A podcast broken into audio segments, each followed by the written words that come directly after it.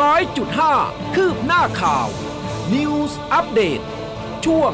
ข่าวหน้าหนึ่ง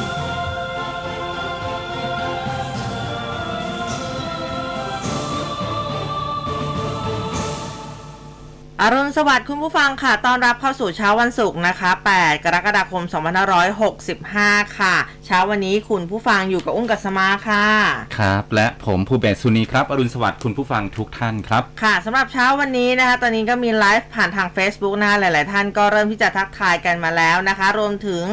ไลน์ Official ด้วยนะคะ แล้วก็หน้าเว็บไซต์ของเราเหมือนเดิมเลย news 1 0 0 5 m c o t net นะคะ คุณผู้ฟังสามารถรับฟังแล้วก็รับชมได้ค่ะ ครับผมวันนี้มากับบรรยากาศดีๆนะ อากาศดีๆ แล้วในพื้นที่คุณผู้ฟังเป็นยังไงก็ส่งข้อความมาบอกกันนะครับค่ะวันนี้มีประเด็นข่าวหลากหลายมาฝากคุณผู้ฟังเช่นเคยนะครับ ขอไปเริ่มต้นกันที่หน้าหนึ่งจากหนังสือพิมพ์ไทยรัฐ ฉบับประจำวันศุกร์ที่ 8 กรกฎาคม 2565 ครับ บอกว่าสู้สูตรหาร 500 แตกพรรค ครอบครัวเพื่อไทยแถลงการณ์ประณามตู่ยับ ใช้อำนาจแทรกแซงรัฐสภาก้าวไกลซัดมติอัปยศสวใบสั่งเพื่อไทยแถลงการณ์ประณามบิ๊กตู่ใช้อำนาจแทรกแซงฝ่ายนิติบัญญัติสร้างระบบเลือกตั้งสืบทอดอำนาจครับค่ะ จากเดลินิวส์กันบ้างพาดหัวใหญ่นะคะบอกว่าน้ำมันโลกขยับตัวแรง ลดรวดเดียวลิตรละ 3 บาทค่ะ แก๊สโซฮอล์ทุกชนิดนะคะ ยกเว้น E85 ลงบาท 80 สตางค์นะคะ ส่วนนักลงทุนไม่สบายใจ ห่วงเศรษฐกิจชะลอตัวค่ะครับมีภาพของนายบริชจอนสัน นายกรัฐมนตรีอังกฤษครับแถลงประกาศสละตำแหน่ง ที่หน้าบ้านเลขที่ 10 เมืองดาวนิงกรุงลอนดอนนะครับ เมื่อเวลาประมาณ 12นาฬิกา30 นาทีตามเวลาท้องถิ่นของอังกฤษ หลังจากก่อนหน้านี้มีรายงานจากสำนักข่าวต่างประเทศหลายสำนักนะครับ ที่ระบุว่าเจ้าตัวประกาศลาออกจากผู้นำพักแต่ว่าจะยังดงยังตำรงตำแหน่งไปถึงฤดูใบไม้ร่วงนะครับ ก็พาดหัวเรื่องนี้เอาไว้บอกว่า นายกอังกฤษแถลงลาออก ถูกแรงกดดันภายใน โดนโจมตีปาร์ตี้โควิด บริหารงานผิดพลาดนะครับบริจอนสันนายกอังกฤษประกาศลาออกจากตำแหน่งที่หน้าบ้านครับ ค่ะจากแนวหน้ากันบ้างค่ะโควิดพันย่อย BA.4.5 แพร่เร็วนะคะ ผู้ป่วยพุ่งเท่าตัวค่ะ โรงพยาบาลรัฐ สั่งขยายเตียง ICU แล้วก็เพิ่มหมอ ส่วนโรงเรียนกรุงเทพคริสเตียนค่ะ พบป่วย 700 คนปิดเรียน 9 วัน ให้เด็กเรียนออนไลน์แทนนะคะผู้ว่าโคราชออกคำสั่งต้องใส่แมสส่วนชาวบ้านภาวะสอบป่วยสายพันย่อย ติดเชื้อ 2 ระบบค่ะ 6,209 รายตาย 20 ค่ะ รัฐมนตรีท่องเที่ยวติดโควิดพบทมปลัดทมก็ด้วยปลัดกทมก็ด้วยครับ คริสเตียนหนักปิดโรงเรียน เชื้อ BA.4 BA.5 ร้ายเหลือครับ โรงเรียนกรุงเทพคริสเตียน วิกฤตหนัก ประกาศปิดโรงเรียนปรับการเรียนแบบออนไลน์แทนครับ ค่ะฝีดาดลิงลาม 58 ประเทศนะคะ ป่วยพุ่ง 6,000 WHO ค่ะ ถกด่วน 18 กรกฎาคม ประเมินความเสี่ยงแพร่เชื้อ เข้าข่ายภาวะฉุกเฉินหรือไม่ สิงคโปร์เองก็เจอติดเชื้อรายแรกแล้วค่ะ ครับเลื่อนสั่งคดีของแตงโมนะครับนางสาวสุภาพรนิปะวนิชอายการจังหวัดนนทบุรีแถลงเลื่อนนัด สั่งคดีแตงโมออกไปวันที่ 3 สิงหาคม ขณะที่กระติกนะครับ และก็แซน พร้อมด้วยทนายความก็ยื่นร้องต่ออายการสูงสุดช่วยเร่งรัดสั่งคดีครับ ค่ะ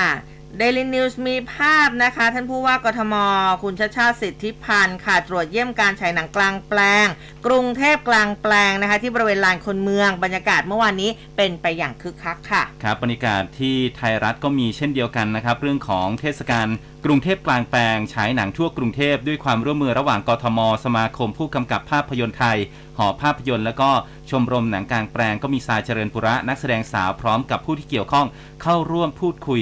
ระลึกถึงบรรยากาศวันเก่าๆครับ มีการค่ะ สัมภาษณ์พี่ติ๊กเจษฎาพรผลดีด้วยครับ ค่ะ จาก Daily News นะคะบอกว่าเจ้าสัวธนินแชมป์รวย 9.33 แสนล้านบาท เฉลิมเจริญอันดับ 2 อันดับ 3 ค่ะ ส่วนฟรอปนะคะ ก็นี่แหละจัดอันดับเศรษฐอ่าเศรษฐีของบ้านเรานะคะ เช่นเดียวกันกับไทยรัฐก็บอกว่ามหาเศรษฐีไทยความมั่งคั่งลดลงครับ จัด 50 อันดับปี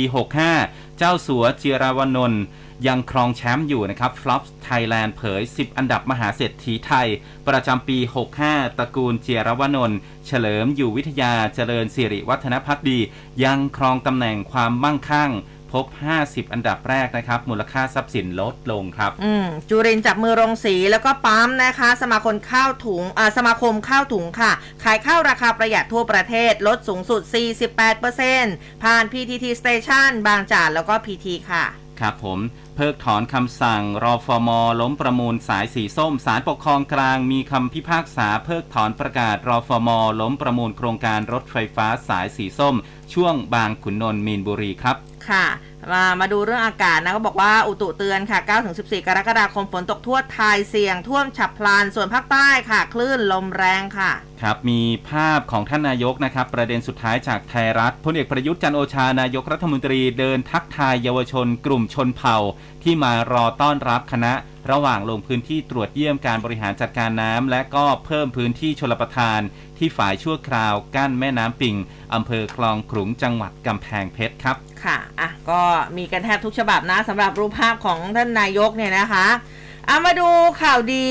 นะคะแต่ว่าหลาย ๆ คนอาจจะทราบแล้วนะคะ ก็มีผลไปเรียบร้อยแล้วสำหรับการลดราคากลุ่มน้ำมันเบนซิน 3 บาทต่อลิตรนะคะ ก็มีผลไปเรียบร้อยนะคะ ก็ปตทเองนะคะ แล้วก็บางจากคอร์ปอเรชันค่ะ ปรับราคาขายปลีกน้ำมันกลุ่มเบนซิน แก๊สโซฮอลทุกชนิด ลง 3 บาทต่อลิตรยกเว้น E85 ลงบาท 80 นะคะ ส่วนกลุ่มดีเซลยังคงเดิม แล้วก็มีผลไปเรียบร้อยตั้งแต่ตีห้าซึ่งในกรณีของน้ำมันเนี่ยนะคะางคุณกรจาติกาวนิชหัวหน้าพักกล้าแล้วก็อดีตรมวคลางนี่เมื่อวานนี้มีการโพสต์ข้อความเลย หลังกดดันกันมาหลายวัน เราได้เห็นความเคลื่อนไหวแล้วครับ ดีใจแทนทุกคน วงเล็บ เว้นคนที่เติมน้ำมันไปแล้ว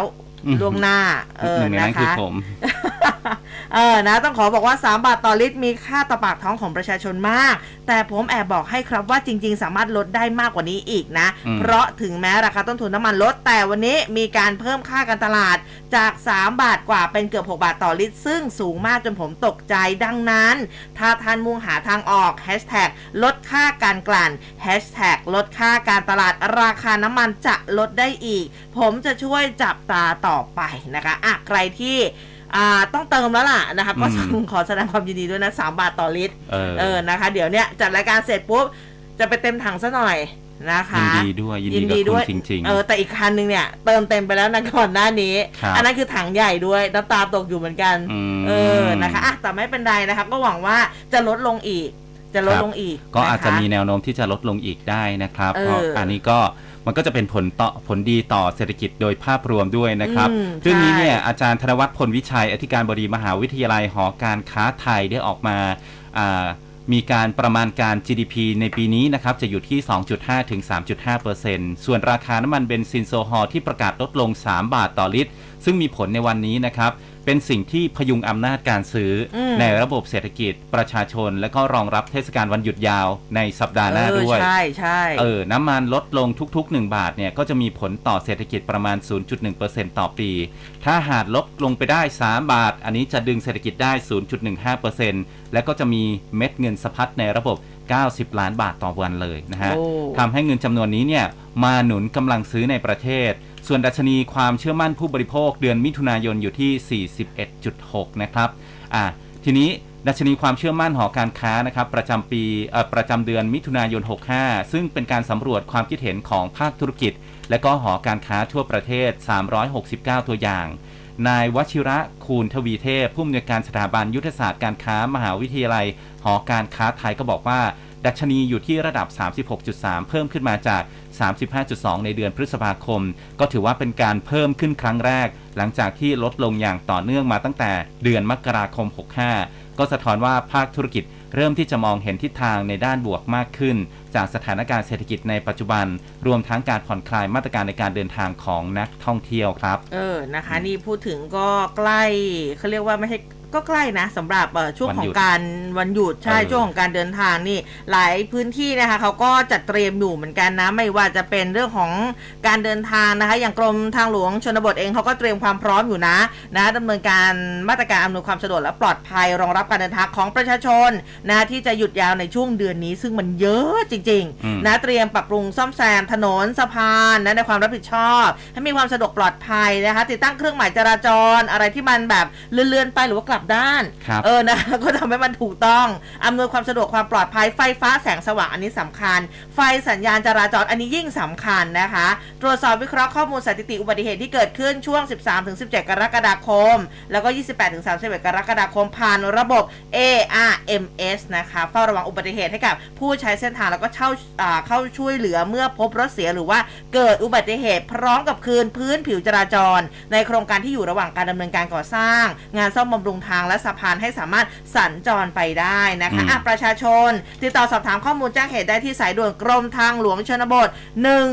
1146 นะคะ จริง ๆ เบอร์ฉุกเฉินอะไรเหล่านี้เนี่ยก่อนที่เราจะเดินทางครับจำเป็นต้อง save ไว้ในโทรศัพท์อยู่นะ เวลาที่มันเกิดเหตุเนี่ยบางคนอาจจะแบบตกใจหุยจะต้องโทรเบอร์ไหนโทรหาเพื่อนก่อนครับบางทีเพื่อนก็ช่วยอะไรไม่ได้นะเออเออจะต้องหาแบบคือคืออาจจะเพื่อนอาจจะแบบว่า เออเออแกใจเย็นๆเอออมแล้วเดี๋ยวก็ให้เบอร์อะไรไปก็ว่าไป แต่ว่าเซฟไว้ในมือถือหรือว่าจดโน้ตไว้ในโทรศัพท์หรือว่าสมุดโน้ตเล็กๆ ในในครับกระเป๋าตังค์เนี่ยอันนี้แนะนำเลยนะคะอ่าอืมอะเรื่องของวันหยุดยาวนะครับ ตั้งแต่ 13 ถึง 17 กรกฎาคมนี้เนี่ยทางด้านกรมการขนส่งทางบกก็ออกมาวอนกลุ่มรถบรรทุกนะอ๋อทำไมทำไมขอให้หยุดบริการชั่วคราวก่อนนะครับอ๋ออ่าเพราะว่ามันเป็นวันหยุดยาวต่อเนื่อง 5 วันนะฮะเพื่ออมอำนวยความสะดวกให้ประชาชนที่มีแผนเดินทางท่องเที่ยวในวันหยุด พอน้ำมันลดอย่างนี้ก็เออใจชื้นขึ้นมานะ มีเออมีแรงจะเดินทางอาจต่อไปอาจกับนี่นี่ใจใจคิดว่าแบบเอ้ช่วงหยุดยาวแบบนี้เนี่ยน่าจะลงเรื่อยอืมๆแต่ว่าหลังจากนั้นเนี่ยเดี๋ยวค่อยว่ากันอีกทีนึงแต่ขอให้ลงก่อนนะช่วงนี้ครับเอออ่าก็วันหยุดอาสาฬหาบูชาวันเข้าพรรษาต่อเนื่องยาว 5 วันนะครับ รองอธิบดีกรมการขนส่งทางบกนางสิริรัตน์วีระวิสารนะครับคาดการณ์ปริมาณการเดินทางของประชาชนเนี่ยมีแนวโน้มสูงขึ้นเมื่อเทียบกับช่วงการเดินทางช่วงปกติ ดังนั้นจึงขอความร่วมมือไปยังผู้ประกอบการขนส่งสินค้าด้วยรถบรรทุกหลีกเลี่ยงการขนส่งสินค้า และก็งดการใช้รถที่ไม่มีการบรรทุกสินค้าหรือว่ารถเปล่าเนี่ยนะฮะเพื่อให้รถขนาดเล็กสามารถสัญจรไปได้อย่างคล่องแคล่ว ลดปัญหาการจราจร ลดอากาศ ลดโอกาสการเกิดอุบัติเหตุรุนแรง โดยได้แจ้งขอความร่วมมือไปยังผู้ประกอบการขนส่ง ด้วยรถบรรทุกไม่ประจำทางอืมรถบรรทุกส่วนบุคคล รวมถึงองค์กรด้านการขนส่งสินค้า 14 แห่งแล้วนะครับ ถ้าหากผู้ประกอบการขนส่งมีความจำเป็นต้องขนส่งสินค้าในช่วงเวลาดังกล่าวอืมอย่างเช่นนะฮะการขนส่งสินค้าอุปโภคบริโภค ขนส่งน้ำมัน ก็ขอให้ตรวจสอบสภาพความมั่นคงแข็งแรงของตัวรถ และก็อุปกรณ์ส่วนควบก่อนใช้งานทุกครั้งนะฮะเพื่อป้องกันอุบัติเหตุที่อาจจะเกิดขึ้นจากความบกพร่อง พร้อมกับแนะนำให้ติดตั้งระบบติดตามรถหรือว่า GPS นะฮะอืมเพื่อติดตามความเคลื่อนไหวนะฮะความเร็วของรถ และแจ้งเตือนพนักงานขับรถให้เน้นย้ำถึงการปฏิบัติตามกฎหมายกำหนดอย่างเคร่งครัดครับ อืมอ่าทางบขสเองนี่เขาก็บอกว่าเขาก็พร้อมรองรับนะคะ ช่วงวันหยุดยาวนะคะที่ประชาชนจะเดินทางกลับภูมิลำเนาในต่างจังหวัดหรือว่าไปท่องเที่ยว ก็จัดรถโดยสารบขสรถร่วมบริการไว้ให้เพียงพอ คาดว่าเที่ยวไปเนี่ยจะมีผู้ใช้บริการเฉลี่ยวันละสามหมื่นสี่แน่เออนะคะ ช้รถอ่าโดยสารบขสรถร่วมรถตู้เนี่ยเฉลี่ยวันละ 2,800 เที่ยว ส่วนเที่ยวกลับก็คาดว่าจะมีผู้โดยสารใช้บริการเฉลี่ยวันละ 33,000 คน ใช้รถโดยสารประมาณ 3,000 เที่ยวด้วยกันอะยังไงก็เดินทางปลอดภัยนะคะ ใครที่ใช้รถส่วนตัวเช็ครถกันสักนิดหนึ่งอืมตรวจสอบกันซะหน่อย มันมีอะไรที่ควรจะต้องเปลี่ยนไหมเรื่องของเบรกเรื่องของหม้อน้ำอะไรแบบนี้เนี่ยเป็นเรื่องสำคัญอะนะคะ ก็ฝากกันไว้นะเพราะว่าเดือนนี้เนี่ยวันหยุดยาวจริง ๆนะคะ ก็แต่ว่าใครที่ไม่ได้ไปไหนก็ยังมาฟังรายการของเราสองคนกันได้นะคะ ข่าวหน้าหนึ่งมีทุกวันฮะเออถึงมาเจไปอเจอก็กันทุกวัน เปิด Facebook Live ฟังไปเป็นเพื่อนได้เอนะอครับใช่นะคะ ใครที่ขับรถช่วงเช้าๆ เดี๋ยวเราจะอืมปลุกคุณผู้ฟังเองอ่าใช่ปลุกคุณผู้ฟังนะฮะให้ตื่นจากผวังค์นะคะ แต่คุณผู้ฟังอาจจะแบบตกใจผวากันเลยทีเดียว ครับ มีเออเรื่องที่น่าตกใจอีกเรื่องหนึ่งอะไรนอะคุณไปรษณีย์ขึ้นค่าเอส่งอใช่ในรอบ 18 ปีเตรียมนะไว้ฮะเหมือนกันแต่ว่าแบบเอ้ยมันนานแล้วนะอืมที่ที่เขาไม่ได้ขึ้นนะคะใช่แต่ว่าก็ใช่ไม่ได้ขึ้นเยอะมากอะลองดูรายละเอียดกัน ถือว่าเป็นการปรับขึ้นในรอบ 18ขอปีเขาหน่อยเถอะเออเออ ที่ขึ้นราคาเนี่ยเฉพาะบริการจดหมายในประเทศเท่านั้นเออนะจดหมายประเภทซอง จดหมายประเภทหีบห่อซึ่งก็เป็นไปตามสหภาพการอ่าสหภาพสากลไปรษณีย์นะครับที่มีข้อกำหนดเกณฑ์การจัดส่งไปรษณียพันธ์ให้แยกตามรูปแบบ และก็สิ่งบรรจุภายใน ซึ่งการส่งจดหมายประเภทซองพิกัดแรกเนี่ยน้ำหนักไม่เกิน 10 กรัม ยังคงราคาไว้ที่ 3 บาทเหมือนเดิมนะฮะ ส่วนจดหมายประเภทซองที่มีน้ำหนักเกิน 10 กรัม หรือว่าประเภทหีบห่อ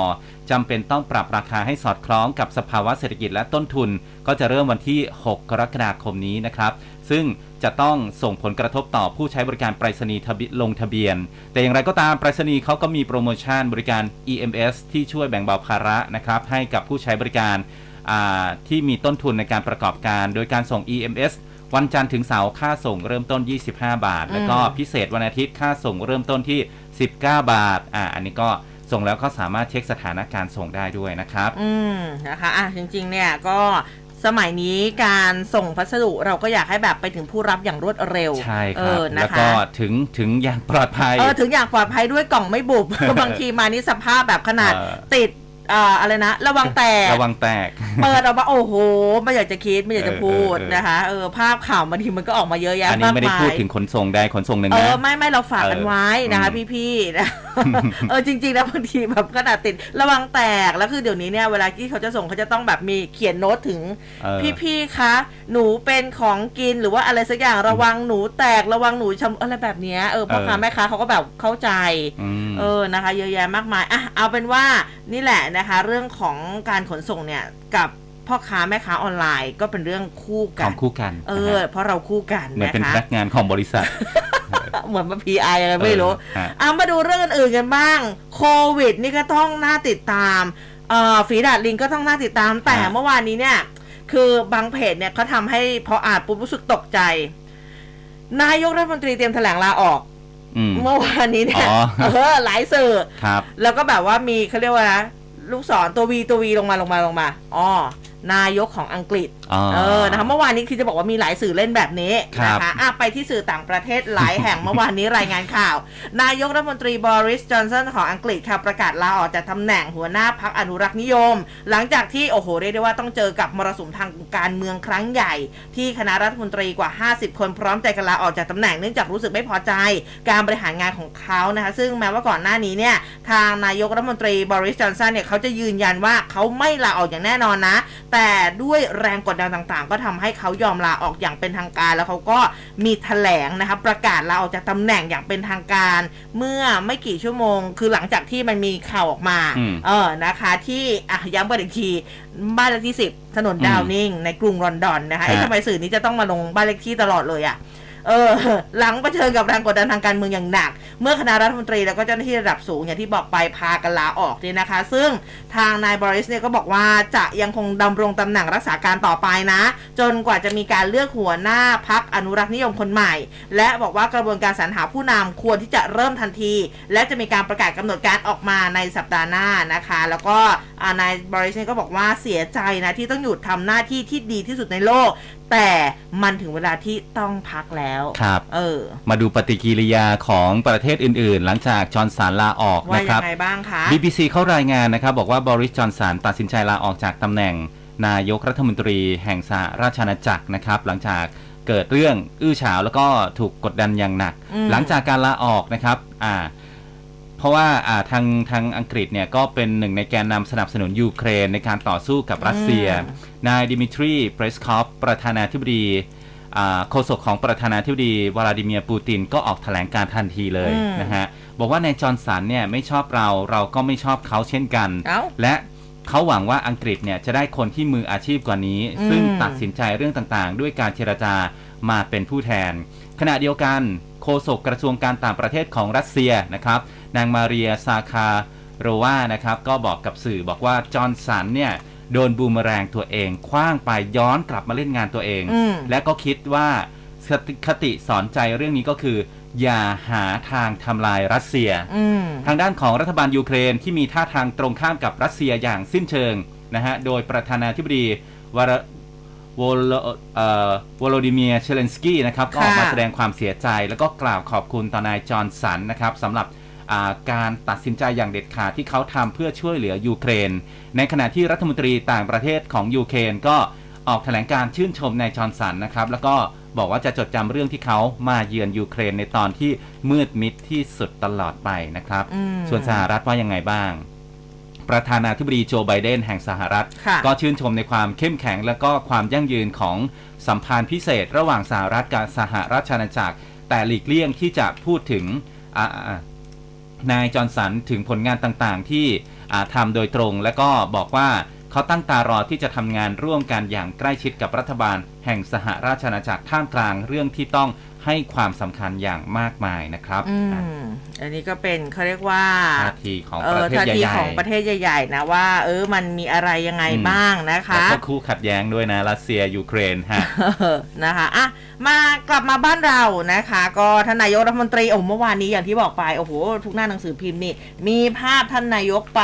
อ่าขับรถเกี่ยวข้าวดำนาในแปลงข้าวอาเอาภูเหรอคุณเบศอันนี้ไม่ใช่ขับอะรถนะ อะถ่ายรูปกับน้องๆอ้าวเหรอเด็กๆ แล้วอ้าวของเราของเรามีนะเดลินิวส์เขามีนะขับรถนะดำนานี่นะคะหว่านปุ๋ยนาข้าวด้วยนะคะ เมื่อวานนี้ท่านนายกรัฐมนตรีพลเอกประยุทธ์จันทร์โอชาค่ะนำคณะลงพื้นที่จังหวัดกำแพงเพชรหลายจุดเลย โดยจุดหนึ่งไปตรวจเยี่ยมการผลิตข้าวมาตรฐานเกษตรปลอดภัยของกลุ่มปลูกข้าว GAP ขานุวรลักษณ์บุรีโมเดลนะคะอัน แนวทางการผลิตข้าวอย่างยั่งยืนขานุวรลักษ์บุรีโมเดลเนี่ยนะคะ อยู่ที่ตำบลแสนตอนะคะ ก็ทดลองขับรถดำนาจากนั้นก็นั่งบนกองฟางข้าวพูดคุยกับเกษตรกร โดยท่านนายกก็นี่แหละทดลองขับรถดำนาใช้เทคโนโลยีนะคะชมเทคโนโลยีโดรนนะโปรยปุ๋ยใส่นาข้าวด้วยท่านนายกเองก็รับฟังการรายงานการดำเนินงานของการรวมกลุ่มปลูกข้าวนะคะแล้วบอกว่าหากรัฐบาลมีเสถียรภาพ คนไทยรักกันไม่ทะเลาะกันก็เชื่อว่าจะมีคนเดินทางมาประเทศไทยจำนวนมากก็บอกว่าอยากให้ประชาชนเนี่ยนะเข้าถึงการประชาสัมพันธ์ของภาครัฐผ่านโซเชียลจะทำให้รู้ทุกเรื่อง ดีกว่าเปิดอ่านสิ่งที่สร้างความหนักใจให้กับตนเอง ซึ่งหากเข้าไปดูข้อมูลรัฐจะทำให้เก็บเกี่ยวความรู้ แล้วก็สร้างกระบวนการความคิดใหม่ เมื่อรัฐบาลปรับแล้วประชาชนเปลี่ยนทุกอย่างจะไปด้วยกันได้ เป็นการเข้าถึงการบริการอ่าบริหารภาครัฐนะคะ ซึ่งท่านนายกก็บอกอีกบอกว่าวันนี้เนี่ยรัฐบาลพยายามจะนำเรื่องเทคโนโลยีอาหารเข้าไว้ด้วยกัน โดยมีต่างชาติสนใจเข้ามาลงทุนเพราะการหาเงินเข้าประเทศ ท่านบอกว่าเป็นเรื่องสำคัญ แล้วก็ดำเนินนโยบายให้ถูกต้อง วันนี้โลกมีหลายฝ่ายพยายามระมัดระวังที่สุดทำอย่างไรให้เป็นมิตรกับทุกฝ่ายในอาเซียนต้องรักกันนะก็บอกว่าต่างชาติเข้ามาประเทศไทยแล้วไม่อยากกลับ ตรงกันข้ามคนไทยบางคนก็อยากไปข้างนอก ตนก็แปลกก็งงอยู่เหมือนกันไม่รู้เหมือนกันนะยืนยันผมเองไม่ใช่ตัวสร้างความขัดแย้ง ผมเข้ามาเพื่อสร้างความสงบอยากขัดแย้งอีก นั่นคือความหนักใจของผมในวันนี้เออไม่อยากขัดแย้งอีกครับถ้ายังทะเลาะกัน ในวันนี้ก็จะไปหมดเลย ผู้นำทูตรองนายกประเทศที่มาพบผม เขาอยากให้ประเทศมีความสงบแล้วก็พร้อมที่จะลงทุน วันนี้บริษัทลงทุนเรื่องรถไฟฟ้าเกือบ10 บริษัทกำลังจะเข้ามาทำให้ไทยเนี่ยนะ เป็นฐานลงทุนรถไฟฟ้าระดับต้นๆของโลก วันนี้พอมีปัญหาทุกคนท้อแท้ แต่ผมเนี่ยท้อแท้ไม่ได้ พยายามทำเพื่อพวกเรา เพราะคือเงินภาษีของทุกคน เออมเนี่ยเมื่อวานนี้ท่านนายกก็พูดเอาไว้นะคะ หลังจากที่ไปดำนาแล้วนะ ไปพูดคุยกับเกษตรกรแล้วนะคะ ก็มีบางช่วงบางตอนนะฮะที่ท่านนายกเนี่ยไปอ่าตรวจเยี่ยมนะฮะอืมชิม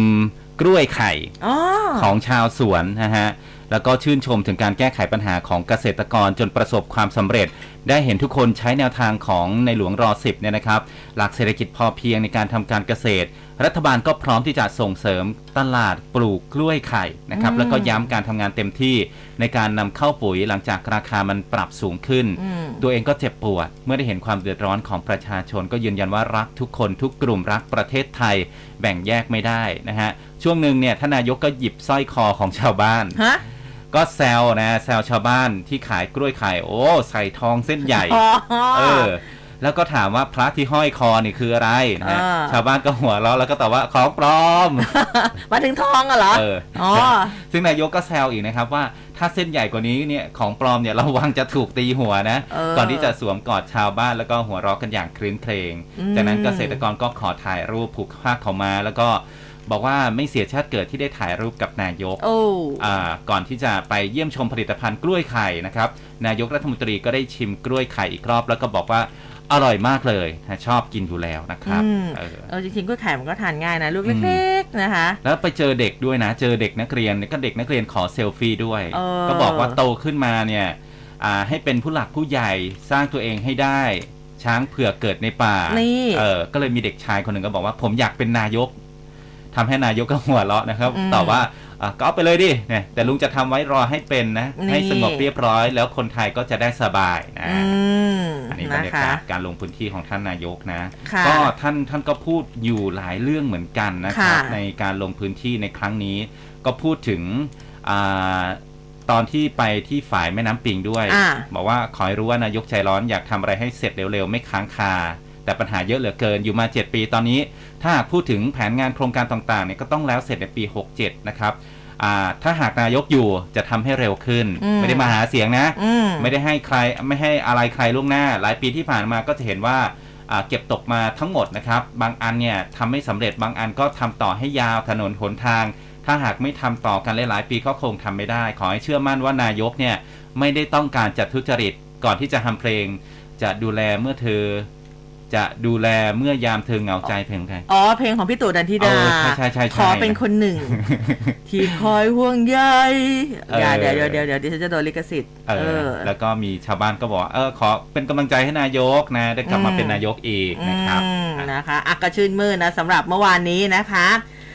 มาดูเรื่องที่เราอาจจะต้องอ่าระมัดระวังตัวให้มันเยอะขึ้นจริง ๆ เรื่องของโควิด แล้วก็โอ้โหเมื่อวานนี้ พอเห็นข่าวนี้เนี่ย ตาโตอยู่เหมือนกัน ครับเรื่องของกรุงเทพคริสเตียนอืม นะคะโรงเรียนกรุงเทพคริสเตียนค่ะ ประกาศนักเรียนติดโควิด 688 คน บุคลากรโรงเรียนอีก 70 คนนะคะ ก็เรียกได้ว่าต้องปิดเรียนออนไซต์ให้เรียนออนไลน์แทนค่ะ โรงเรียนกรุงเทพคริสเตียนวิทยาลัยนะคะประกาศการเปลี่ยนแปลงรูปแบบการสอนช่วง 11-19 กรกฎาคมนะคะก็บอกว่า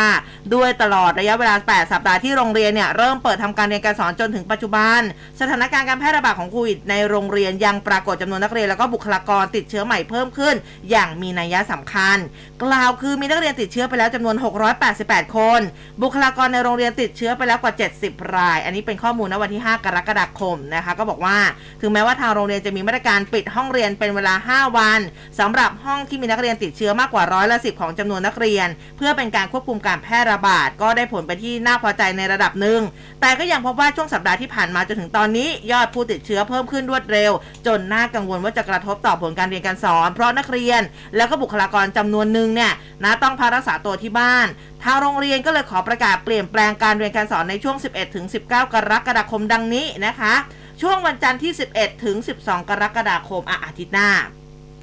ทำการเรียนการสอนรูปแบบออนไลน์ทุกระดับชั้นทุกหลักสูตร รวม 2 วันทำการ ส่วนพุธ 13 ถึงอาทิตย์ 17 กรกฎาคมหยุดพิเศษตามประกาศของทางรัฐบาล วันจันทร์ที่ 18 ถึงอาทิตย์ที่อังคารที่ 19ทำการเรียนการสอนรูปแบบออนไลน์ ทุกระดับชั้น ทุกหลักสูตร รวม 2 วันทำการ อันนี้ก็คือเป็นช่วงสังเกตอาการหลังจากช่วงวันหยุดพิเศษนะคะ แล้วก็จะเปิดทำการเรียนการสอนที่โรงเรียนตามปกติ ในวันพุธที่ 20 กรกฎาคม แต่อย่างนั้นก็ตามค่ะ ก็บอกว่าช่วงวันหยุดพิเศษดังกล่าวจะเป็นเวลาที่นักเรียนเนี่ยได้อยู่พักผ่อนกับครอบครัว แล้วก็อาจจะมีการวางแผนเดินทางไปเที่ยวตามสถานที่ต่างๆ ก็อาจจะเกิดความเสี่ยงต่อการรับเชื้อ ดังนั้นเพื่อเป็นการควบคุมและป้องกันการระบาดในโรงเรียนหลังจากช่วงวันหยุดพิเศษทางโรงเรียนก็ขอความร่วมมือท่านผู้ปกครองนะในการพิจารณาทบทวน ยกเลิกแผนการเดินทาง หรือถ้าหลีกเลี่ยงไม่ได้ ขอความร่วมมือในการป้องกันตนเองของนักเรียนแล้วก็ผู้ปกครองอย่างเคร่งครัด เพื่อลดความเสี่ยงในการติดเชื้อนะคะ ภายในโรงเรียนหลังจากช่วงวันหยุดส่วนทางโรงเรียนเขาก็ยกระดับมาตรการป้องกันการควบคุมการติดเชื้อ จัดให้มีการพ่นฆ่าเชื้อ ทุกห้องเรียนทุกวันรวมไปถึงการลดกิจกรรม การเรียนการสอนหรือว่ากิจกรรมนอกเวลาเรียนที่มีการรวมกลุ่มด้วยนะคะ แล้วก็สำหรับการส่งการ ตรวจหาเชื้อด้วยวิธี ATK เนี่ยทางโรงเรียนก็ขอความร่วมมือผู้ปกครองด้วยก็จะส่งวันที่เท่าไหร่เขาก็มีตารางออกมาครับอันนี้ส่งถึงผู้ปกครองอืมนอกจากกรุงเทพคริสเตียนค่ะครับคุณภูเบศรฮะคุณผู้ฟังสาธิตเกษตรก็ด้วยเหมือนกันอ๋อสาธิตเกษตรก็ปรับการเรียนออนไลน์ 12ถึง10เอ่อ11ถึง12 กรกฎาคม ลดคาบเรียนเหลือ 40 นาทีก่อนให้กลับมาเรียนปกติอีกครั้ง 18 กรกฎาคม ลดความเสี่ยงตัดวงจรการแพร่ระบาดของโควิดฮะเอออุ้มว่ากำลังคิดว่าตอนนี้น่าจะมีอีกหลาย ๆ โรงเรียนแล้วล่ะโดยเฉพาะอืมในช่วงที่จะหยุดยาวเนี่ยนะครับใช่ใช่อันี้ก็น่าเป็นห่วงแล้วก็เป็นเหมือนบททดสอบด้วยเออว่าจริงมันจะเป็นเหมือนรอบก่อนนู้นหรือเปล่าเออนะเพราะรฮะอบก่อนนู้นคืออะไรนะสงกรานต์ใช่สไหงมกรานต์ปีใหม่ก็เออก็บูมขึ้นมาเพราะอีกนะครับอันอันนั้นน่ะคือหยุดรอบเดียวนะสงกรานต์ใช่แต่รอบเนี้ยคือเดือนเนี้ยวันหยุดมันสองหลายขยักระลอกอืมใช่ เอออันนี้ก็ต้องก็ไม่เป็นไรหรอกเออนะฮะก็ต้องจับตาดูถ้ายังไงก็ระมัดระวังขั้นสูงสุดแล้วกันนะ ใช้คำว่าขั้นสูงสุดดีกว่าใช่ครับอืมอ่านอกจากทางโรงเรียนแล้วนะครับ ทางด้านรัฐมนตรีกระทรวงการท่องเที่ยวและกีฬาค่ะนายพิพัฒน์รัชกิจประการนะครับ ก็แจ้งว่าตัวเองเนี่ยตรวจพบเชื้อโควิดอืม -19 ติดมาจากคนในครอบครัวนี่แหละนะครับ จึงพักรักษาตัวที่บ้านก่อน ส่วนอาการโดยรวมก็มีอาการเจ็บคออ่อนเพลีย ช่วงนี้ก็คงไม่สามารถออกไปทำงานได้ ก็ นายพิพัฒน์บอกด้วยนะครับว่ากรณีที่มีการเผยแพร่ข่าวการตั้งราคาโรงแรมที่พักสำหรับต่างชาติให้สูงมากกว่าราคาสำหรับบริการคนไทยนั้นอืมก็ต้องชี้แจงว่าตัวเองไม่ได้หมายความว่าให้กำหนดราคาให้มันเป็น 2 มาตรฐานอืมแต่ต้องการให้สื่อให้รู้ว่าการปรับราคาโรงแรมที่พัก ต้องปล่อยให้เป็นไปตาม ความต้องการของตลาดไม่ใช่โกงราคาขึ้น โดยไม่ดูสภาพตลาดและก็ความต้องการที่แท้จริงทั้งนี้เพื่อให้ธุรกิจโรงแรมที่พักมีสภาพคล่อง มีเงินหมุนเวียน ในการรักษามาตรฐานและก็บริการให้เกิดความพึงพอใจกับนักท่องเที่ยวทั้งคนไทยและก็ชาวต่างชาติ นอกจากรัฐมนตรีท่องเที่ยวมีใครอีกคะพลเอกนรงค์จิตแก้วแท้นรงค์พันธ์จิตแก้วแท้ ผู้บัญชาการทหารบกอืมและก็คณะผู้บังบังคับบัญชาระดับสูงของกองทัพบบก6 6ท่านนะฮะ ก็ติดโควิด -19 ด้วยอืมหลังจากเดินทางกลับจากเยือนมาเลเซียอย่างเป็นทางการอืมตามคำเชิญของผู้บัญชาการ ทหารบกของมาเลเซียระหว่าง 30 มิถุนายนถึง 1 กรกฎาคมที่ผ่านมาค่ะอ่านอกจากนี้นะฮะก็เหมือนจะมีท่านประหลัดกทมด้วยไหมนายคุขณจิตชัดวานิชปลัดกรุงเทพมหานครอ่าอันนี้ก็ติดเชื้อโควิด -19 ด้วยนะครับอืมตอนนี้ก็มีอาการไอมีเสมหะคาดว่าจะติดเชื้อหลังจากเข้าร่วมพิธี ทบทวนคำปฏิญญา คำปฏิญาณ และก็สวนสนามของลูกเสือกทมในวันสถาปนาคณะลูกเสือแห่งชาติ ประจำปี 2565 นะครับ ก็เลยแจ้งไปยังท่านผู้ว่าราชการกรุงเทพมหานคร ตอนนี้ก็รักษาตัวอยู่ที่บ้านพักลาป่วยจนถึง 11 กรกฎาคมนี้เดี๋ยวจะกลับอืมเข้ามาทำงานอีกครั้ง 12 กรกฎาคมนะฮะค่ะส่วนทางด้านของผู้ว่าว่ายังไงนะฮะทางด้านปลัดกทมติดเชื้อท่านก็บอกว่ารับทราบปลัดกทมติดเชื้อโควิด -19 แล้วอืมตอนนี้อ่า พบว่าข้าราชการลูกจ้างกทมก็ติดเชื้อโควิด -19 จำนวนมากด้วย จึงอืมขอให้ทุกคนเนี่ยเฝ้าระวังดูแลป้องกันตัวเองให้ดี ส่วนตนเองก็จะตรวจ ATK ทุกวันเนื่องจากว่าลงพื้นที่ไปทำงานไปพบปะผู้คนจำนวนมาก อันนี้ก็ตรวจเช็คร่างกายเป็นประจำทุกวันครับ อืมนะคะอะก็อันนี้เป็นสถานการณ์นะคะ จริงๆ คุณผู้ฟังก็พูดถึงสถานการณ์โควิดมาเหมือนกันแต่ว่าเดี๋ยวยังไงเราไปติดตามในช่วงหน้าตอนนี้ พักกันสักครู่ค่ะ ร่วมคุยข่าวผ่านทาง 468 3999 และ Official Line at m c o t News ขอเชิญร่วมเลือกซื้อผลิตภัณฑ์โอท็อปพรีเมียมสัมผัสเสน่ห์ทางวัฒนธรรม ภาษานวัตกรรมภูมิปัญญา สืบสานสร้างสรรค์สุดยอดผลิตภัณฑ์โอท็อปพรีเมียมสู่สากลกว่า 300 ผลิตภัณฑ์ อิ่มอร่อยกับโอท็อปชวนชิม ระดับพรีเมียม จัดเต็มการแสดงจากศิลปินและรางวัลพิเศษทุกวัน 4-8 กรกฎาคมนี้8โมงเช้าถึง5โมงเย็นณลานอเนกประสงค์ชั้น 2 อาคารบีศูนย์ราชการแจ้งวัฒนะ จัดโดยกรมการพัฒนาชุมชนกระทรวงมหาดไทย บีกาลิกกระเทียมดำบ่มในอุณหภูมิที่เหมาะสม จากขาวไปเป็นน้ำตาลเข้มไปจนถึงดำ เกิดจากปฏิกิริยาเมลาจึงได้สัมผัสเหนียวนุ่ม ยืดหยุ่น หวานปลายปลายและกลิ่นฉุนลดลง อร่อยมากขึ้น มีส่วนช่วยเรื่องสุขภาพเป็นอย่างดีช็อปมาเนียขอเสนอบีกาลิกกระเทียมดำ 12 กระปุก ปกติราคา 2,580 บาท ลดเหลือเพียง 999 บาท สนใจโทร 02-853-8955ช็อปมาเนียสินค้าดีการันตีโดย m c o t เอาใจวัยรุ่นทุกยุค ย่อยข่าวให้สั้น ทันทุกกระแสทางทวิตเตอร์รวดเร็วตลอดทั้งวัน Follow ที่ @news 1005 FM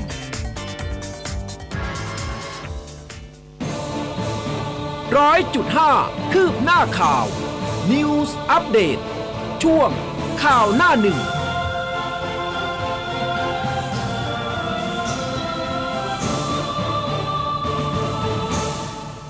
เอาละค่ะ ช่วงที่ 2 ของรายการนะคะทานอาหารให้เป็นยาดีกว่าทานยาให้เป็นอาหารอันนี้เนี่ยถือว่าเป็นคำที่เหมาะสมมากๆเลยในตอนนี้นะคะ เพราะว่าเรามีสิ่งดีๆ ที่เป็นอาหารมานำเสนอกับคุณผู้ฟังนั่นก็คือบีกาลิกกระเทียมดำนั่นเองนะคะเรียกได้ว่าเป็นกระเทียมดำที่บ่มในอุณหภูมิที่เหมาะสม จากสีขาวค่อยๆ กลายเป็นสีน้ำตาลเข้ม กระเถิบไปจนสีดำนะคะเพราะว่ามันเกิดจากปฏิกิริยาเมลาดนั่นเองค่ะ สัมผัสเหนียวนุ่มของบีกาลิกนะคะมันทำให้รู้สึกยืดหยุ่น หวานปลายปลายแตะลิ้นแน่นอนนะคะ แล้วก็เรียกได้ว่าเรื่องของกลิ่นฉุนของกระเทียมไม่มีนะคะ อร่อยมากขึ้นนะคะ แล้วก็มีส่วนช่วยในเรื่องของสุขภาพเป็นอย่างดีเลยค่ะคุณผู้ฟัง ข้อเสนอพิเศษวันนี้นะครับบีกาลิกกระเทียมดำ12 กระปุกราคาพิเศษนะครับจากเดิมเนี่ย2,000 2,580 บาท ลดเหลือเพียง 999 บาทอืมเท่านั้นเองนะครับ ช่วงวันหยุดยาวนี้เออเดินทางกลับต่างจังหวัดเดินทางไปพบคุณพ่อคุณแม่ซื้ญาอติไปพี่น้องฝากนะเพื่อสุขภาพมอบสิ่งดีๆให้กับท่าน ใช่เออเหมาะกับช่วงนี้เป็นอย่างมาถูกกนะครับต้องอย่างนะคะเราก็รู้ดีอยู่แล้วว่าสรรพคุณของกระเทียมเป็นยังไง อันนี้ไม่ขอพูดนะฮะเออทุยิ่งท่ากระเทียมอดำนี่แล้วมันดีบวกขึ้นไปอีกใช่แล้วนะคะครับอะสนใจโทร 0 2 8 5 3 8 9 5 5 ช็อปมาเนียสินค้าดีการันตีโดย m c o t นะครับ อืมนะคะการันตีการันตีโดยเราทั้งสองคนใช่ด้วยครับนะคะ ของดีๆ แบบนี้เรามาบอกต่ออยู่ตลอดอยู่แล้วนะคะอะมาดูอย่างที่บอกไป คอมเมนต์คุณผู้ฟัง เกี่ยวกับโควิดนี่นะคุณชุมชนบอกว่าเมื่อวานไปโรงพยาบาล บรรยากาศเก่าๆกลับมาอีกแล้ว คนนั่งรอตรวจโควิดกันแน่นเลยอืมนะคุณเก๋ก็บอกว่าโรงเรียนอื่น ๆ ก็มีผู้ติดเชื้อแบบนี้ต่อเนื่อง แต่โรงเรียนเนี่ยไม่ยอมปิดเพราะว่ากลัวว่าจะต้องคืนค่าเทอมครับอากลับมาอีกแล้วนะกรณีแบบนี้นะคะอะยังไงคุณผู้ฟัง คุณพ่อคุณแม่ผู้ปกครองทั้งหลายก็อ่าระมัดระวังกันด้วยนะคะเพราะว่าอะมีนักวิชาการมีคุณหมอหลายท่านเลยออกมาบอกว่าเออโควิดรอบนี้เนี่ยมันอาจจะเป็นจากที่เด็กเนี่ยนำมาติดผู้ปกครองครับแล้วบางทีที่บ้านเนี่ยมีผู้สูงอายุเออ นะ อันนี้ก็อาจจะต้องเขาเรียกว่าระมัดระวังกันมากยิ่งขึ้นด้วยนะคะอืมต้องระวังให้มากขึ้น2เท่า3เท่าเลยนะถูคกรับต้องค่ะ อืม คุณจะอะพูดเรื่องอะไรฮะ อ๋อโอ้เรื่องของโควิดเนี่ยเอาจริงๆเนี่ยตอนนี้มันเยอะมากเลยจริง ๆ มาฟังนี่เลยอธิบดีกรมการแพทย์นะคะ ทางคุณหมอสมศักดิ์อักษินท่านพูดถึงสถานการณ์การแพร่ระบาดของโควิด -19 สายพันธุ์ย่อย BA.4.5 ในช่วง 2 สัปดาห์ที่ผ่านมา ท่านก็บอกว่าโรงพยาบาลในสังกัดกรมการแพทย์เกือบทุกแห่งนะคะ มีจำนวนผู้ป่วยโควิด -19 เพิ่มขึ้นเป็นเท่าตัวจากเวลาประมาณ 100 ราย เพิ่มเป็น 200 ราย ก็ต้องเพิ่มบุคลากรทางการแพทย์ ขยายเตียง ICU รองรับผู้ป่วยหนักเพิ่มขึ้น ก็ยอมรับว่าเชื้อโควิดสายพันธุ์ย่อยเจ้า BA.4.5 เนี่ยนะมันมีอัตราการแพร่เชื้อเร็ว แต่ความรุนแรงยังไม่แน่ชัดนะคะ ส่วนตัวประเมินว่าช่วงนี้คือช่วงการระบาดขาขึ้น แล้วก็จะต่อเนื่องไปอีกประมาณสัก3-4 สัปดาห์ ยืนยันนะท่านยืนยันบอกว่ายังสามารถรับมือได้ และท่านก็บอกเพิ่มเติมบอกว่าสถานพยาบาลในสังกัดกรมการแพทย์ตอนนี้ เพิ่มระบบการใช้การจองคิวผ่าน QR code เพื่อลดความแออัดของผู้ป่วยที่จะเข้ามาตรวจยังโรงพยาบาล แล้วก็จากจำนวนผู้ป่วยที่เพิ่มมากขึ้นก็ขยายระยะเวลาทำการคลินิก ARI ทุกแห่ง เปิดให้บริการทุกวันไม่มีวันหยุดราชการนะคะ ส่วนแนวทางการรับผู้ป่วยแบบรักษาตัวที่บ้านหรือว่า Home Isolation กรมการแพทย์ให้โรงพยาบาลมีการปรับเปลี่ยนการรักษาตามสถานการณ์อยู่แล้ว ซึ่งสถานการณ์ในขณะนี้ระบบสาธารณาสุขยังรองรับได้ และยังคงให้การรักษาตามสิทธิ์ก่อน ท่านฝากถึงประชาชนค่ะ บอกว่าให้เข้ารับเข็มกระตุ้นนะคะ โดยไม่ต้องนับจำนวนเข็มแล้วนะ แต่ตอนนี้ขอให้พิจารณาตามระยะเวลาการรับวัคซีนเข็มล่าสุด หากเกินระยะเวลา 4 เดือน 120 วันนะคะ สามารถเข้ารับวัคซีนเข็มกระตุ้นเข็มต่อไปได้ แล้วก็ขอเน้นย้ำให้ยังคงใส่หน้ากากอนามัยในสถานที่ปิด สถานที่แออัด โดยเฉพาะเมื่อต้องเข้ามายังสถานพยาบาลรวมถึงให้โรงพยาบาลทุกโรงพยาบาลสำรวจบุคลากรทางการแพทย์ของตนเองที่เป็นกลุ่มเสี่ยง ส่วนสถานการณ์ในผู้ป่วยเด็กที่ติดเชื้อโควิด นะคะ ก็ยังพบว่าเด็กๆเนี่ยนอกจากป่วยโควิดแล้ว ยังป่วยเป็นโรคทางเดินหายใจอื่นๆ ร่วมด้วย โดยจะพบเด็กป่วยเพิ่มขึ้นในปกติอ่าเป็นเป็นปกติในช่วงเปิดเทอมอยู่แล้ว แล้วก็เป็นเรื่องยากที่จะบังคับให้เด็กๆเนี่ยใส่หน้ากากอนามัยอืมตลอดเวลานะแต่ว่าส่วนใหญ่อาการในเด็กคุณหมอบอกว่าก็ไม่มากเท่าไหร่ครับอืมทางด้านของนายสาธิตปิตุเตชะรัฐมนตรีช่วยว่าการกระทรวงสาธารณสุข พูดถึงข้อเสนอของศาสตราจารย์นายแพทย์ประสิทธิ์วัฒนาภา คณะบดีคณะแพทยศาสตร์ศิริราชพยาบาล ขอให้มีมาตรการบังคับสวมหน้ากากอนามัยอืมในพื้นที่ปิดนะครับ ก็บอกว่าข้อเสนอนี้เนี่ยนะครับจะมีการหารือกัน ว่าจะมีการเสนออย่างไรก่อนที่จะมีการประชุมสบคชุดใหญ่ 8 กรกฎาคมนี้ท่านี้การกำหนดหรือว่าการ ออกประกาศใด ๆ ในส่วนมิติอื่น ๆ ก็ขึ้นอยู่กับสบค แต่ในส่วนของสาธารณสุขคำนึงถึง ในแง่ของการป้องกันการระบาดมาโดยตลอด แล้วก็คำนึงถึงการรักษาพยาบาลว่า ถ้าหากมีผู้ติดเชื้อมากขึ้นเนี่ยอาจจะทำให้มีผู้ป่วยอาการรุนแรง เพิ่มขึ้นมาตามสัดส่วน แม้ว่าสายพันธุ์ BA.4 BA.5 จะไม่รุนแรงก็ตามนะครับ แต่ถ้าหากติดเชื้อเยอะก็อาจจะกระทบต่อศักยภาพของเตียงอืมตนอ่าตนเองเนี่ยก็ได้ติดตามข้อมูลเรื่องนี้โดยตลอดก็เพื่อประเมินสถานการณ์อย่างต่อเนื่องนะครับ ก็บอกว่าการเสนอแนะข้อคิดเห็นในแง่ของการป้องกันเนี่ยเป็นเรื่องที่ดีอยู่แล้ว แต่ว่าทั้งหมดก็ขึ้นอยู่กับคำแนะนำนะครับ ไม่ไม่ถึงกับต้องไปเกณฑ์บังคับ เพราะว่าประชาชนก็มีความคิดเป็นของตัวเองมากขึ้นอืมในแง่ของการระบาดของโควิด -19 นะครับซึ่งการให้ข้อมูลความรู้ การควบคุมการระบาดก็เป็นหน้าที่ของสาธารณสุขที่ต้องทำอย่างต่อเนื่องอยู่แล้วครับ อืมนะคะอะคุณมีเรื่องของโควิดอีกไหมคะฮะงั้นที่ฉันขอไปฝีดาดลิงกันบ้างแล้วเชิญครันะบ สิงคโปร์ค่ะพบผู้ติดเชื้อฝีดาดลิงรายแรก ที่เป็นผู้ติดเชื้อในประเทศนะคะ กระทรวงสาธารณสุขสิงคโปร์เขายืนยันค่ะ บอกว่ามีผู้ป่วยติดเชื้อฝีดาดลิงนะคะ ซึ่งเป็นผู้ป่วยภายในประเทศเป็นรายแรก โดยผู้ป่วยเป็นชาวมาเลเซียวัย 45 พักอาศัยอยู่ในสิงคโปร์แล้วก็ไม่มีความเกี่ยวพันกับผู้ติดเชื้อที่เป็นผู้ที่มาจากต่างประเทศ ที่กระทรวงสาธารณสุขเขาประกาศเมื่อวันที่ 21 มิถุนาที่ผ่านมา ก็บอกว่าผู้ติดเชื้อปรากฏรอยโรคที่ผิวหนังบริเวณท้องน้อย เมื่อวันที่ 30 มิถุนาจากนั้น มีอาการอิดโรยค่ะต่อมน้ำเหลืองโตมีไข้เจ็บคอ ขณะที่ผู้ติดต่อใกล้ชิดทั้งหมดเนี่ยตอนนี้อยู่ระหว่างกักตัว 21 วันเลยนะอืมแล้วก็กระทรวงสาธารณสุขสิงคโปร์เขาอยู่ระหว่างการสอบสวนโรคด้วยนะคะ ทีนี้ก็เถิบมาที่องค์การอนามัยโลกเองเขาก็บอกว่าจำนวนผู้ป่วยฝีดาดลิงที่ได้รับรายงานมาจากทั่วโลกในตอนนี้เพิ่มขึ้นเป็น 6,000 กับอีก 27 รายใน 58 ประเทศแล้วก็พบผู้เสียชีวิตเพิ่มอีก 2 รายนะคะแต่ว่าเขาบอกว่าผู้ป่วยฝีดาดลิงทั่วโลกส่วนใหญ่ถึง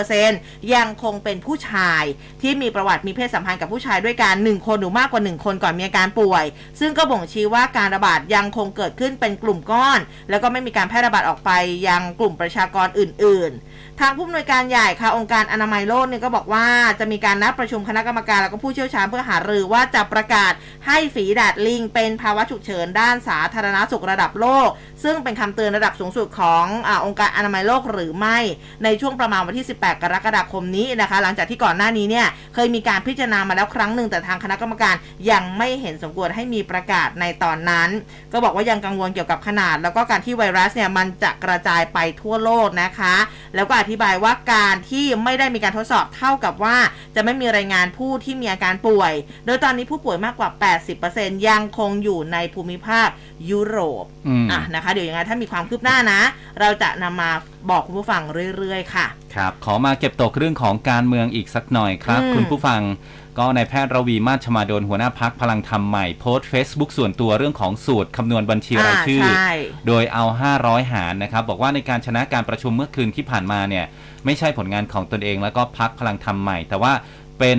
ของประชาชนที่คนที่ร่วมกันต่อสู้เพื่อไม่ให้เกิดเผด็จการรัฐสภาในอนาคต ส่วนทางด้านของนายสมชัยศรีสุทธิยากรโฆษกกรรมธิการวิสามันพิจารณาร่างพระราชบัญญัติประกอบรัฐธรรมนูญ ว่าด้วยการเลือกตั้งสส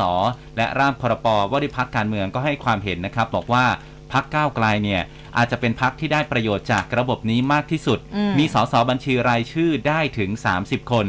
ส่วนพักจิ๋วพักเล็กพักน้อยนะครับอาจจะต้องมีคะแนนเสียง 1 0 0 0 0แสนคะแนนเสียง จึงจะได้สสบัญชีรายชื่อ 1 คน ดังนั้นพักรัฐบาลเนี่ยมีเวลาเหลืออีกประมาณ 6-8 เดือน ในการสร้างความนิยมให้กลับมาสูงขึ้น ถ้าหากคะแนนนิยมดีขึ้นก็จะกลายเป็นพักใหญ่ อย่าหาเรื่องกลับไป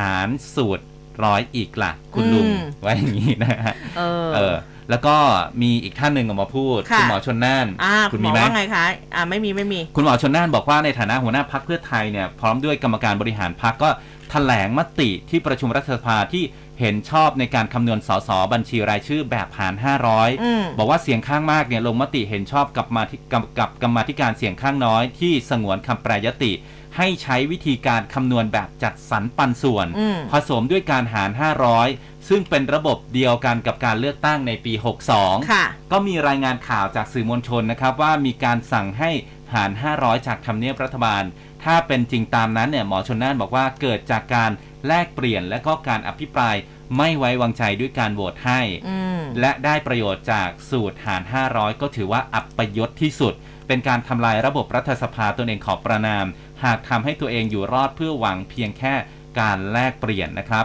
หัวหน้าพักเพื่อไทยยังบอกอีกนะครับว่าถือว่าเป็นการจงใจฝ่าฝืน มาตรฐานจริยธรรมอย่างร้ายแรง รวมถึงไม่ปฏิบัติตามกฎหมาย ฉะนั้นหลังจากที่กฎหมายลูกฉบับนี้ผ่านวาระสามไปแล้วจะถูกส่งไปยังศาลรัฐธรรมนูญศาลฎีกา และก็ปปช รวมถึงกกตด้วย ซึ่งหลังจากกกตรับไป 10 วันก็จะทักท้วงกลับมาที่รัฐสภาและเพื่อไทยนะครับก็ออกแถลงการระบุตอนหนึ่งบอกว่า สมาชิกรัฐสภาจำนวนหนึ่ง ซึ่งอยู่ในซีกรัฐบาลได้ใช้เสียงข้างมาก จงใจกระทำฝ่าฝืนรัฐธรรมนูญมาตรา 91 โดยลงมติแก้ไขมาตรา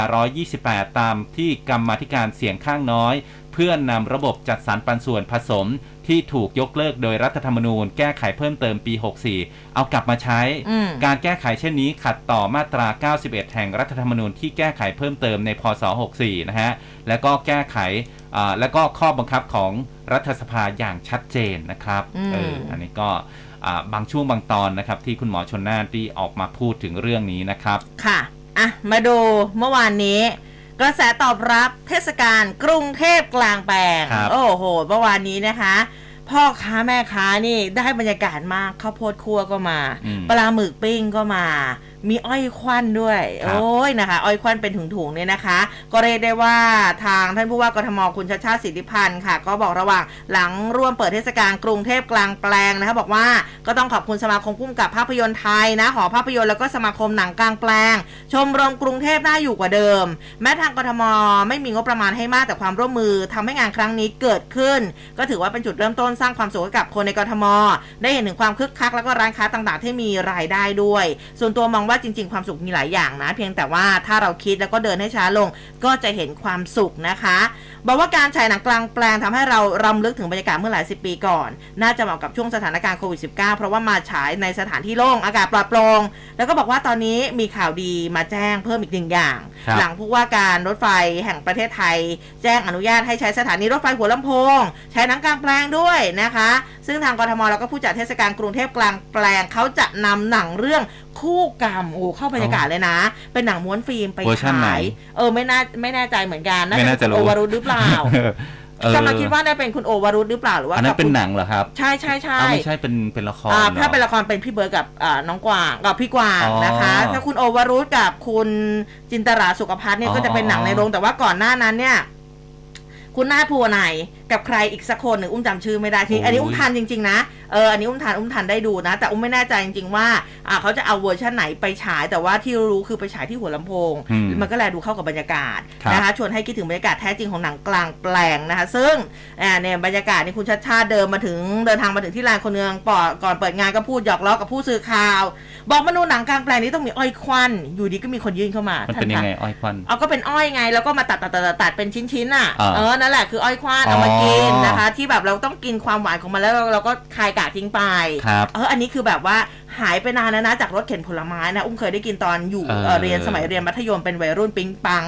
เออนะคะ นี่พอคุณชาติชาติไทยเข้าไปบอกว่า โอ้ไม่ได้แบบว่าไม่ได้กินมานาน สอบถามดูว่ากี่บาทให้ทีมมาจ่ายด้วย เออนะคะ ก็เอาจริงๆอย่างที่อุ้มบอกเมื่อวานนี้เนี่ยหลายคนเลยมีดารา นักแสดงพี่ติ๊กเจษฎาพรไปใช่รอเหมือนเดิมเลยผู้กำกับนี่ใครนะเอ่อคุณอุ๋ยนนทรีก็ไปเขาเหมือนกันเขามีสัมภาษณ์ด้วยอ่าสัมภาษณ์พี่ติ๊กนะครับว่าเอ๊ะก่อนที่จะเอาพี่ติ๊กมาเป็นดารานำในเออเรื่องนี้เออเนี่ย ก่อนหน้านี้ก็มองดาราหลายคนไว้อย่างคุณเต่าสมชายอืมคุณอ่าศรรามเทพพิทักษ์อ่าแต่ว่าเรื่องนี้เนี่ยมันไม่เคยมีมาก่อนไงสำหรับ 2499 อันธพาลครองเมืองอืมนะฮะ ก็เลยมองว่าเอ๊ะดาราคนไหนนะ ที่จะมาแสดงเรื่องนี้เขาไปเฟ้นหามาได้ก็ไงไปเจอนี่ยพี่ติ๊กเนี่ยพี่ติ๊กมา cast โฆษณาอยู่สุดยอดเออแต่พี่ติ๊กก็ยืนยันนะไม่ครับ ผมมา cast โฆษณานี่ผมไม่ castบทหนังแต่เธอก็โดนแบบว่าอะตื้ออะอะก็ลอง แคสดูไหนๆก็มาแล้วแล้วก็ลองแคสบทดูค่ะก็ปรากฏว่าเป็นพี่ติ๊ก เพราะว่าตอนนั้นเนี่ยในยุคนั้นยังไม่มีใครรู้จักติ๊เอากจเจษริงฎาๆพทั้รงผลทั้งดีเรื่องเรื่องนั้นนี่คือแจ้งเกิดพี่ติ๊กเลยนะแจ้แล้วงก็เกิดแจ้งเปิดเลยอีกหลาย ๆ คนด้วยเอเอออเยอะมากเลยทีเดียวนะคะ แต่ว่าเมื่อวานนี้ก็มีคุณสายเจริญบุราก็มีไปเหมือนกันใช่เป็นคนสัมภาษณ์ร่วมนะครับก็เป็นนักใช่ดาราที่ร่วมแสดงในเรื่องนี้ด้วยป่ะเออคุณสายไม่แน่ใจแต่แม่นาคเนี่ยแน่นอนเออเออนะแม่นาคเนี่ยแน่นอนเออนางหน้านางหน้าเนี่ยแน่นอนเออเออนะเออแล้วก็แบบคุณอุ๋ยนนทรีเนี่ยใช่เป็นผู้กำกับด้วยอ่าสำหรับเรื่องนางหน้านะคะอะใช่คุณผู้ฟังก็เดี๋ยวยัผมงไงเอาลงไว้ใน t ิ k t o k ของทางคลื่นเรานะครับอ่าฮะบทสัมภาษณ์พี่ติ๊กเนี่ยนะฮะก็ค่ะแล้วตามก็มาฟังได้ จริง ๆ ของเราจุดห้าเราก็ลงเอาไว้ด้วยว่าตารางแต่ละเรื่องแต่ละครับวันเนี่ยมีเรื่องอะไรบ้างยังไงก็ไปตามดูกันแล้วกันเนาะถ้าถ้าใครอยากจะไปนะคะ อะก่อนที่จะไปเข้าสู่ช่วงของสภาพดินฟ้าอากาศ มาดูเรื่องอื่นๆกันสักนิดหนึ่งครับเรื่องของการออกสลากเลขสามหลักมาดูโพลกันนะครัคะบนิด้าโพลค่ะ เผยผลสำรวจประชาชนเรื่องสลากกินแบ่งรัฐบาลตัวเลข3หลัก อันนี้พบว่าส่วนใหญ่ร้อยละ53.43 เห็นด้วยมากเลยนะ ต่อการที่สำนักงานสลากเนี่ยเขาจะออกสลากกินแบ่งตัวเลข3หลักที่สามารถเลือกตัวเลขได้ เพราะว่าประชาชนสามารถเลือกตัวเลขที่ตนเองต้องการได้ บอกว่าช่วยแก้ไขปัญหาเรื่องหวยใต้ดิน เป็นการหารายได้เข้ารัฐเพื่อนำมาพัฒนาประเทศ ต่อไปเราลงมา 26.26 ค่ะ บอกว่าค่อนข้างเห็นด้วย เพราะจะได้ซื้อในราคาที่ถูกลง ได้ตัวเลขตรงตามที่ต้องการ ซื้อง่ายและปลอดภัยมากขึ้น ขณะที่ร้อยละ 14.5 บอกว่าไม่เห็นด้วยเลยนะ เพราะว่าจะทำให้เกิดความวุ่นวาย กลัวประชาชนจะหมกมุ่นเกินไป ทั้งนี้ร้อยละ 32.06 มองว่าการออกสลากกินแบ่งรัฐบาล ตัวเลข 3 หลักจะช่วยลดปัญหาการซื้อขายหวยใต้ดินได้ พอสมควรอืมคุณผู้ฟังคิดอย่างไรนะสำหรับการออกสลากเอ่อออกสลากเลข 3 หลักบอกกล่าวเล่ากันมาได้ ครับผมเอออะเดี๋ยวช่วงนี้พักกันสักครู่นะครับ เดี๋ยวกลับมาตรวจสอบสภาพอากาศวันนี้จะเป็นยังไงในช่วงสายฟ้าพยากรณ์ครับ ค่ะ คุณกำลังฟัง คลื่นข่าว m c o t News FM 100.5 รู้ทัน รู้ลึก รู้จริง รู้ทุกสิ่งที่เป็นข่าว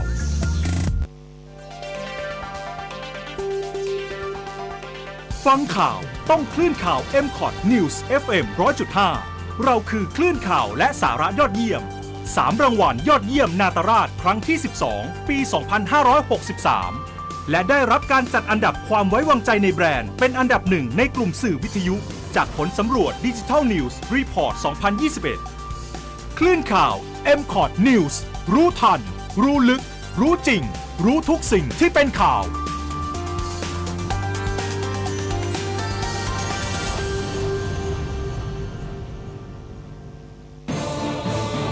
ร้อยจุดห้าคืบหน้าข่าว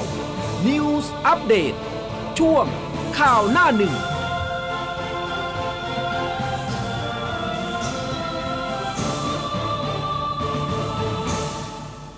เอาละค่ะ ช่วงสุดท้ายนะคะ วันนี้เราไปพูดคุยกับคุณโกศินทร์เสียงวัฒนะค่ะ หัวหน้าเวรพยากรณ์อากาศกรมอุตุนิยมวิทยาในช่วงสายฟ้าพยากรณ์กันค่ะ สายฟ้าพยากรณ์โดยกรมอุตุนิยมวิทยา สวัสดีค่ะสวัสดีครับครับผมครับ สวัสดีครับ ค่ะคุณโกศินทร์คะวันนี้สภาพดินฟ้าอากาศบ้านเราจะเป็นอย่างไรคะมีประกาศอะไรออกมาอีกหรือเปล่าเอ่ยวันนี้ในพื้นที่ทางด้านประเทศไทยก็แนวโน้มในเรื่องของฝนนี่ก็น่าจะยังคงมีต่อเนื่องนะครับ แล้วก็บางพื้นที่เนี่ยน่าจะมีฝนเข้ามาได้เพิ่มเติมมากกว่าในช่วงของเมื่อวานรวมทั้งในพื้นที่กรุงเทพมหานครและปริมณฑลด้วยนะครับ วันนี้ก็คาดว่าน่าจะมีกลุ่ม ฝนเคลื่อนตัวมาได้มากกว่าในพื้นที่ของช่วงเมื่อวานนี้นะครับอืมก็ส่วนใหญ่ก็เน้นในช่วงบ่ายถึงค่ำค่ะสำหรับในส่วนของประกาศประกาศกรมอุตุนิยมวิทยานะครับ วันนี้ก็มีประกาศเตือนออกมา ในเรื่องของฝนตกหนักถึงหนักมากบริเวณประเทศไทย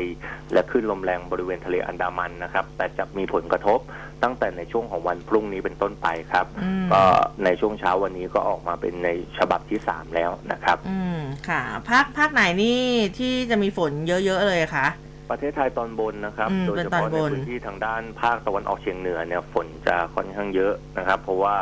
ดูว่าในช่วงนั้นเนี่ยจะมีลักษณะของแนวร่องมรสุมเนี่ยพาดผ่านในพื้นที่ภาคเหนือภาคตะวันออกเฉียงเหนือด้วย แล้วก็มีลักษณะของตัวหย่อมความกดอากาศต่ำตรงทะเลจีนใต้นะครับ มีแนวโน้มที่จะเคลื่อนตามแนวร่องมรสุมมาพาดผ่านในพื้นที่ทางด้านที่พาดผ่านพื้นที่บริเวณประเทศไทยตอนบนอืมก็น่าจะทำให้มีฝนตกหนักถึงหนักมากเกิดขึ้นได้นะครับค่ะในภาคเหนืออีสาน ภาคตะวันออก แล้วก็ภาคใต้ฝั่งตะวันตกเนี่ยอาจจะต้องระวังในเรื่องฝนตกหนักมากนะครับ ค่ะ หนักมากนี่ประมาณสักกี่เปอร์เซ็นต์คะก็อยู่ในเกณฑ์ประมาณ 60ถึง70เปอร์เซ็นต์ของพื้นที่ได้นะครับอืมเพราะว่าดูแล้วฝนเนี่ยอยู่ในเกณฑ์หนักถึงหนักมากอยู่นะครับ ค่ะ และเรื่องของลมล่ะคะ เรือเล็ก เขาสามารถออกได้ไหมคะ เรือเล็กอาจจะต้องงดออกจากฝั่งนะครับในช่วงวันที่ 9 ถึง 14 บริเวณทางด้านทะเลอันดามันนะครับคลื่นลมก็น่าจะมีกำลังแรงอ่าลักษณะคล้าย ๆ กับในช่วงสัปดาห์ที่ผ่านมานะครับค่ะครับอาจจะต้องระมัดระวัง เพราะว่าในช่วงสัปดาห์ที่ผ่านมาก็มีรายงานเรือล่มในพื้นที่โอ้ทางด้านทะเลอันดามันด้วยนะครับ ค่ะ แล้วพื้นที่กรุงเทพล่ะคะ วันนี้กี่เปอร์เซ็นต์เอ่ย กรุงเทพวันนี้อยู่ในเกณฑ์ประมาณ 40-60%ของพื้นที่นะครับ ก็อืมแนวโน้มฝนเพิ่มเพิ่มขึ้นจากเมื่อวานนี้ แล้วก็เน้นในช่วงบ่ายถึงค่ำจะเป็นส่วนใหญ่ครับ อืมค่ะ มีส่วนไหนอยากจะเพิ่มเติมไหมคะ ก็ระยะนี้บริเวณประเทศไทยเนี่ยก็ยังคงมีฝนตกต่อเนื่องนะครับ ในวันนี้ก็ยังคงมีพื้นที่ฝนตกหนักในภาคเหนือตอนล่าง ภาคอีสาน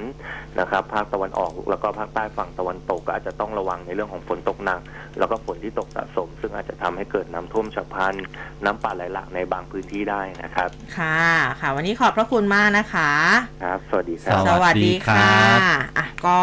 ช่วงนี้นะคะ กรุงเทพนะอืมวันนี้ก็หนักอยู่เหมือนกันนะคะ แต่ว่าก็เป็นอ่าช่วงบ่ายค่เออำนะคะ อาจจะทำให้นอนสบายขึ้นฮะอ่านะคะอะข่าวช่วงสุดท้ายของเรามีอะไรบ้าง คุณครับคูเบผมตก็สำหรับแฟนแฟนๆแฟนบอลนะ คุณผู้ฟัง The Match เหรอ เออ ต้องเสียใจด้วยนะ เพราะว่าคริสเตียโนโรนัลโดนะฮะ กองหน้าทีมชาติโปรตุเกสของทีมมาไม่ปีศาจแดงได้แมเหรนอเชสเตอร์ยูไนเต็ดจะไม่ร่วมเดินทางมาชัวร์พรีซีซั่นโอ้กับทีมในการท้าแข่งกับหงส์แดงลิเวอร์พูลที่สนามราชมังคลากีฬาสถาน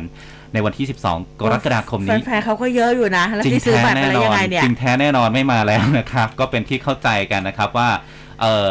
ไม่ได้ซ้อมกับทีมแมนเชสเตอร์ยูไนเต็ดเนี่ยสวันติดต่อกันแล้วท่ามกลางกระแสข่าวที่บอกว่าเจ้าตัวเนี่ยต้องการที่จะย้ายทีมในช่วงซัมเมอร์นี้นะฮะอืมเนื่องจากว่าต้องการลงเล่นในศึกยูฟาแชมเปี้ยนลีกในฤดูกาลหน้า ซึ่งทางปีศาจแดงเองเนี่ยก็ไม่ไม่สามารถจะไปตอบสนองความต้องการของนักเตะได้นะครับเพราะว่าจบอันดับ 6ในพรีเมียร์ลีกของอังกฤษในฤดูกาลที่ผ่านมา ซึ่งล่าสุดนะครับอ่านักข่าวของ อาอิตาลีเนี่ยเขายืนยันว่าโรนัลโดจะไม่ร่วมเดินทางมากับทีม เพื่อทำศึกที่ประเทศไทยอย่างจริงแท้แน่นอนครับอืมแต่ว่าที่มาแน่ ๆ แล้วเนี่ยไม่มาใช่เมื่อวานนี้นะ โอ้ชวนภูมิแทบแตกไม่ใช่นักฟุตบอลแต่ว่าเป็นนักร้อง แจ็คสันวังแจ็คสันมาหวังเรียบนะฮะร้อยเออบินลัดฟ้ามาถึงไทยเรียบร้อยแฟนก็คลับทำเอานี่สนามไปบินแตก กรี๊ดลั่นกันเลยทีเดียว เออ นะฮะเออแจ็คสันหวัง แจ็คสันก็อตเซเว่นเนี่ยนะคโอ้ยรับแฮชแท็กของเขานี่ Welcome Jackson to Thailand ขึ้นเทรนด์ทวิตเตอร์อันดับหนึ่งในประเทศไทยทันทีเลยนะเมื่อวานคนี้รับซึ่งเออส่วนใหญ่แล้วแฟนๆเขาก็มาพูดมาเล่าถึงความประทับใจในกรในการที่รอคอยจะเจอหนุ่มแจ็คสันคนนี้นะครับ รวมเออถึงเขาดังจริงนะ ความน่ารักและก็ลุคเท่ๆหล่อๆของหนุ่มแจ็คสันแล้วก็ เอามาอวดแฟนเพลงชาวไทยด้วยนะอ่าครับนะคะอะเออก็เดี๋ยวไปติดตามกันวันนั้นแหละนะแต่สำหรับ The Match นะคะฮะเออ12 กรกฎาคมนี้ก็คงจะคึกคักวันเนอะเขาเรียกวันแดงเดือดเออนะนะคะคะอันนี้เดี๋ยวจะลืมกันซะก่อนแต่ว่าอุ้มลงไว้ให้ในเอ่อหน้า Facebook เรียบร้อยนะคะสำหรับ CVC นะศูนย์ฉีดวัคซีนกลางบางซื่อจองคิวฉีดเข็มกระตุ้น ตั้งแต่เข็มที่ 3 เป็นต้นไป เออ นะคะ เข็ม 3 เข็ม 4 เข็ม 5 เข็ม6อ่าจองคิวผ่านเครือข่ายโทรศัพท์มือถือเพื่อความรวดเร็วนะ วันนี้นะ 8 กรกฎาคมนะคะ ก็น่าจะช่วงตั้งแต่กี่โมงเนี่ย 8 โมงเนาะนะคะยังไงก็ลองลงทะเบียนกันดูนะสำหรับใครที่ยังไม่ได้ฉีดเข็มกระตุ้นนะคะ มีทั้งไฟเซอร์ฝาม่วง มีโมเดอร์นาด้วยนะคะ ก็ไปฉีดวัคซีนกันช่วงนี้ CVC คนเยอะอยู่ แต่ว่าเรื่องของการจัดระบบนี้ที่นี่เขาอันดับหนึ่งอืมรวดเร็วเออนะคะฮะไม่ต้องกลัวช้านะคะ ฮะคุณอะจะตอบไหมฮะ มีเรื่องของมาเตือนกัน อันนี้เนี่ยครับต้องเตือนเลยนะคะ ลืมปิดพัดลมไฟฟ้าลัดวงจรเกิดเพลิงไหม้เกือบวอดทั้งหลังช่วงนี้ไฟไหม้เยอะครับไฟไหม้บ่อยมากนะคะ อันนี้เนี่ยเป็นอุทาหรณ์เลยนะ ก็คืออยากจะฝากเตือนไว้ เมื่อวานนี้นะคะก็มีไฟไหม้ที่สัตหีบนะคะ แถวแถวๆตลาดเตาถ่านทองทิพย์เนี่ย ทางพูดนักดับเพลิงเนี่ยเขาก็ไปดับเพลิงกันนะคะ ที่เกิดเหตุเป็นอาคารพาณิชย์สองชั้น ต้นเหตุลุกลามมาจากชั้น 2 นะคะ ซึ่งเขาบอกว่าน่าจะเป็นเรื่องของการลืมเปิดลืมปิดพัดลม คือออกไปนอกบ้านเนี่ยลืมปิดพัดลม ที่ติดข้างฝาบ้าน แล้วไฟมันลัดวงจรก็เลยทำให้เกิดเพลิงไหม้เออนะคะ ทีนี้เนี่ยอยากจะฝากคุณผู้ฟังเลยนะช่วงนี้ไฟไหม้บ่อยจริง ๆ เป็นหูเป็นตากันนะคะ ก็จะออกไปไหนมาไหนก็ปลั๊กวงฟักไฟอะไรเงี้ยก็ต้องถอดกันด้วยนะคะฮะอืมมาดูอีกเรื่องหนึ่งนะครับอายการจังหวัดนนทบุรีเลื่อนนัดฟังคำสั่งฟ้อง 6 ผู้ต้องหาคดีแตงโมครั้งที่ 3 นัดอีกครั้งเนี่ยเป็นวันที่ 3 สิงหาคมนี้นะครับ ความคืบหน้าจากคดีการเสียชีวิตของแตงโมนิดาพัชรวีรพงศ์นักแสดงชื่อดัง โดยอายการจังหวัดนนทบุรีนัด 6 ผู้ต้องหามาฟังคำสั่งเมื่อวานนี้ แล้วก็มีคำสั่งเลื่อนนะครับ ต่อมากระติกนะครับก็บอกว่า อายการเลื่อนเป็นครั้งที่ 3 ไปเป็นวันที่ 3 สิงหาคม ซึ่งสำนวนเนี่ยยังไม่พร้อมยังอยู่ระหว่างการพิจารณาของสำนักงานอายการภาคหนึ่งแล้วก็ยังไม่ตีกลับมาที่สำนักงานอายการจังหวัดนนทบุรี จึงจำเป็นต้องเลื่อนสั่งฟ้องไปก่อนนะครับ หลังจากนี้จะมีการทำหนังสือร้องขอความเป็นธรรมถึงอายการสูงสุด ทางด้านของนางสาวสุภาพรนิปปวนิชครับพนักงานอายการจังหวัดนนทบุรี ผู้รับผิดชอบสำนวนคดีก็บอกว่า คดีเนี่ยอยู่ในการพิจารณาในบางส่วน ส่วนรายละเอียด ผู้บังคับบัญชาแจ้งมาว่า เป็นส่วนของขั้นตอนราชการตามปกติก็คาดว่า นัดหน้าเนี่ยจะไม่มีการเลื่อนอีกแล้วนะครับอืมสำหรับการเลื่อนนัดฟังคำสั่งฟ้องครั้งนี้เป็นการเลื่อนครั้งที่ 3 ครั้งแรกเนี่ยนัดวันที่ 27 พฤษภาคม แต่ก็มีการเลื่อนออกมาเป็น 23 มิถุนายน ต่อมาจากวันที่ 23 มิถุนายนก็เลื่อนมาอีกเป็นครั้งที่ 2 แล้วก็มีการนัดฟังคำสั่งฟ้องเมื่อวานนี้ และล่าสุดเนี่ยก็เลื่อนอีกนะฮะเป็นวันที่ 3 สิงหาคม และท่านก็บอกว่า อารอบหน้าเนี่ยไม่น่าจะมีเลื่อนแล้วน่าจะได้ครบถ้วนทุกอย่างแล้วนะครับ อืมค่ะอะทั้งหมดทั้งมวลค่ะ เป็นข้อมูลแล้วก็ข่าวสารที่อุ้มกับภูเบศนำมาฝากคุณผู้ฟังในเช้าวันศุกร์แบบนี้ พรุ่งนี้วันเสาร์นะคะกลับมาเจอเราเวลาเดิมตีห้าจนถึงหกโมงเช้าวันนี้ขอตัวไปเติมน้ำมันก่อนครับนะคะ สวัสดีค่ะ สวัสดีครับร้อยจุดห้าคืบหน้าข่าว News อัปเดตช่วงข่าวหน้าหนึ่ง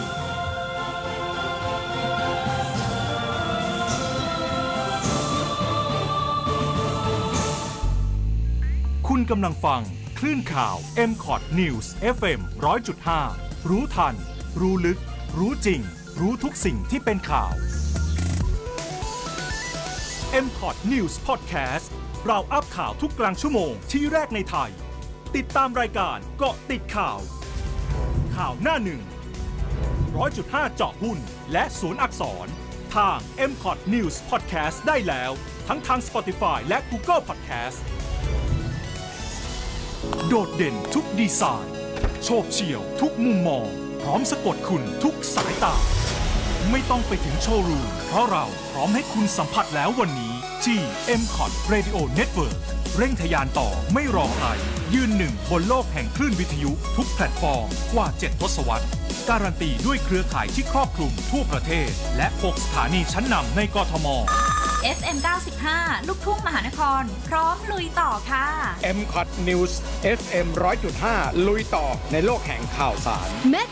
107 for life and music. Ready to move on. Mellow Living Your Pop พร้อม Move On Go Online FM 99 Active Radio คลื่นเมืองไทยแข็งแรงเดินหน้าต่อเล่นให้สุด FM 96.5 คลื่นความคิด ลุยต่อด้วยคอนเทนต์รอบด้าน m c o t Radio Network พร้อมแล้วที่จะพาคุณและพันธมิตรคนสำคัญทะยานสู่